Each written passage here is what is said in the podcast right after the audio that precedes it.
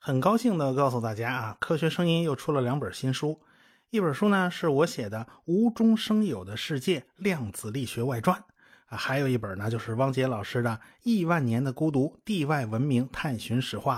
呃，我先给大家放一下这两本书的宣传音频介绍。一九零零年的十二月十四号，普朗克在德国物理学会正式提出了能量子的概念，一场新物理学革命就此拉开了序幕。人类呀，不经意间就摸到了微观世界的大门口，门里面的世界显得那么诡异，那么奇妙，那么捉摸不定。老一代科学家呢，只是谨小慎微地跨进了新物理学的世界，真正揭开微观世界面纱的人，正是一批二十世纪的同龄人，他们被称为物理学男孩。也正是一代又一代的科学家前赴后继，联手推动了这一场伟大的物理学革命。科学家们不仅要面对科学的挑战，二十世纪也是多事之秋啊，他们也要面对纷繁复杂的历史变迁。科学没有国界，可是科学家有自己的祖国。在一战和二战这样的大劫难来临之际，科学家们各自又会有怎样的表现？这本《无中生有的世界：量子力学外传》将带你回到那个科学发现与大历史进程相伴相随的年代。自古以来，我们就有著名的哲学三问：我们是谁？我们从哪里来？要到哪里去？科学诞生之后，科学家们从哲学家手中接过了这三个问题，又追加了一问。我们在宇宙中是孤独的吗？这就是著名的科学四问。现在，我们已经离第四问的答案如此接近。二零零五年六月十三日，第一颗超级地球格利泽八七六 d 被发现。二零一零年九月三十日，格利泽五八幺 g 被发现，这是一颗位于宜居带内的超级地球。二零一一年十二月五日。NASA 首次证实了找到了一颗迄今为止环境最接近地球的行星开普勒二二 b。二零一七年八月，在距离地球仅有四点三光年的比邻星系又发现了一颗位于宜居带内的超级地球。三体文明也许并不是幻想。这是中国天眼，全世界最大的单口径射电望远镜，它静静地矗立在贵州的深山中。凝望着宇宙深处，聆听着来自星辰大海的电波，它能否为我们找到答案呢？人类探索地外文明一百六十年的精彩历史，都写在了我的新书《亿万年的孤独》中。我会满足你对外星人的所有好奇。大家可能不知道啊，科学声音所有的实体书背后呢，都有一位重要的策划人，他就是时代华文书局的资深编辑高磊高老师。N 年前啊，汪杰当时在网络上发帖子啊，讲相对论的相关知识，结果呢就被高磊老师给发现了啊。高磊老师那真是慧眼识才，一把就把汪杰给摁住了。你别在网上发帖子了，你在网上发，你还不如写实体书呢，对不对？后来呢，汪杰就写成了一本实体书，也就是他那本成名作《时间的形状》。哎，汪杰那个时候啊，经常是在办公室里校对书稿的，闲暇之余啊，经常会眉飞色舞的给大家讲相对论呢。看得出他那时候真的是蛮开心的，因为他碰到了伯乐嘛。我呢，走上音频主播这条道路呢，其实也是被汪杰出书给刺激的啊。但是呢，我又嫌着写书呢过程很繁琐，比较慢。所以呢，用音频会比较快，也比较直接。当然啦，这高磊老师他也就没放过我啊。所所以呢，去年我就出了那本《柔软的宇宙》啊，也是我的处女作啊。科学声音的几个干将几乎都被高磊老师盯着过。所以呢，这么多年来，高磊一直为科学声音策划、包装图书。呃，最开始啊，听到这名字，我还以为是个男的啊，没想到一见面，发现啊是个女士，还戴着个眼镜，还挺有文艺气质的，啊，这期音频的封面呢就是她的照片。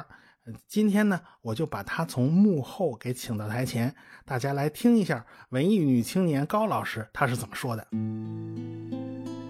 我是时代华文书局的编辑高磊，经过大半年的打磨，汪杰老师和吴金平老师的两本新书。亿万年的孤独和无中生有的世界终于面世，因为跟两位老师太熟悉了，后面我就直呼其名，否则反而显得有些矫情。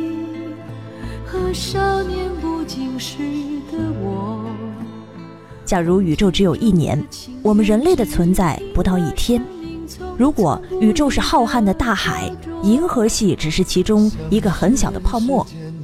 如果时间往前追溯到八年前，我会想起第一次见到汪杰老师的书稿《时间的形状》。刚刚看完前言和第一章，我就被深深吸引了。作为一个文科生，第一次接触到这么奇妙的理论，那种震撼，如同发现了一个无中生有的世界。原来物理并不是公式，而是一个雄伟壮阔的科学大厦，里面有无数智商超群的人，一代代构建出我们对这个宇宙的认知。八年过去，作为汪杰和吴金平的编辑，我已经出版了他们五本书。世事沉浮，在宇宙的时光中可以微小到忽略不计，可是，在我的人生当中，却是值得标注的重要时光。时间的形状，柔软的宇宙，星空的琴弦，亿万年的孤独，无中生有的世界，每一本书都给我打开一扇通往另一个世界的大门。首先，我是作为一个读者；其次，才是作为一个编辑。读这些书，通过他们了解并理解这个世界。随着年龄的增长，我们看的东西越来越多，感受越来越多，看起来似乎越来越了解这个世界。但是，就像是神奇的莫比乌斯环，沿着这条路一直走，又回到最初的追问：我们活着的世界到底是什么？我想，你们中的大多数人可能和我一样，也是通过汪杰和吴金平的节目和书，得以一窥宇宙的秘密，直至洞悉万物背后简洁而又玄妙的运行规则。而实际上，书里记录下来的，也是和你我一样好奇的人类，如何在好奇心的驱使下，像个探险家一样，在不断的前行中发现新世界，执着的一步步揭开世间万物的封印。上帝在造人之初，就给人类赋予了一个特别的礼物——好奇心。众多航海家、冒险者不惜以生命作为筹码，去挑战一个个未知的领地。而相信这个奇特的东西，也许会在你我普通人的心中蠢蠢欲动。如果你翻开了书页的话，如果你打开了这几本书，你和我一样，即将见证这几个世纪以来，人类如何从双足行走的灵长目动物，逐步进化为具备抽象思维、高度理性的物种，如何开始探究这神奇宇宙的终极奥秘，如何用这些知识来改造我们的世界。而一个个光辉闪耀的名字，牛顿、爱因斯坦、普朗克、波尔、德雷克、卡尔萨根，在这几本书中化身为演员，排着队闪亮登场，各自咏唱出一段激动人心的乐章，组成一个华丽的思想歌剧。这些天才一个个横空出世，又一个个悄然逝去，人聚人散，带给我们无限感慨。当然，即便是这样神奇的物理，并不能使我们这个月的工资增加千分之一，也不能让我们马上成为所谓的成功人士。它不能给我们现实的、能够立刻兑现的利益。然而，它却能够让我们对世界的看法从此改变。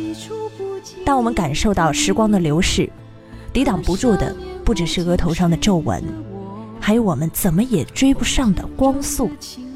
当我们仰望星空，看到的不只是一个个高光，而是几百万、几千万、几亿光年外的时光涟漪。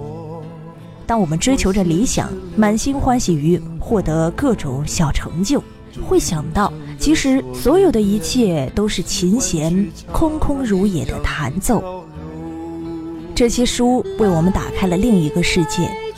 接触到宇宙的景象，我感到一种强烈的渺小感和无意义感，更会有一种自豪感。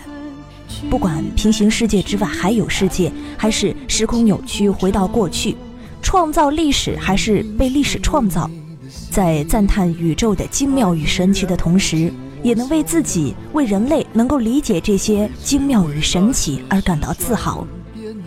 人脑只有一千四百克重。可它产生的思维活动，却能让我们了解如此浩瀚广博的宇宙。这世界简直是如此的无厘头，可越是这样，越是具有莫可名状的美感。当我经历生命中那些细小的美好时刻，比如某个夏夜，听草丛中传来蛐蛐的欢鸣；积水的路边走过，听高大的梧桐树叶被风吹过，我会觉得这个世界如此美妙。想到飞速膨胀的宇宙，嵌在不断延伸的四维时空中的众多星系，正急速地飞离彼此，而此刻我们在亿万之一的概率中相遇。这个星球就像一粒尘埃，我们都是这星球中短暂的存在。也许我们都是上帝无聊时掷的骰子。当我们唏嘘生命的转瞬和渺小时，更加崇尚人类智慧的伟大。我记得《时间的形状》上市后，王杰说：“我想当阿西莫夫。”高老师，你要不要当坎贝尔？我当时愣住了，坎贝尔是什么鬼？后来我才知道，坎贝尔是阿西莫夫的伯乐，他们之间有一段持续三十年的合作关系。我想，我和汪杰的合作关系能超过阿西莫夫和坎贝尔的年限。他吹的牛皮竟然让我觉得自己的工作瞬间高大了许多。只要他还在为自己吹下的牛皮奋斗，我就会继续做他的坎贝尔，逼着他持续的创作出好作品。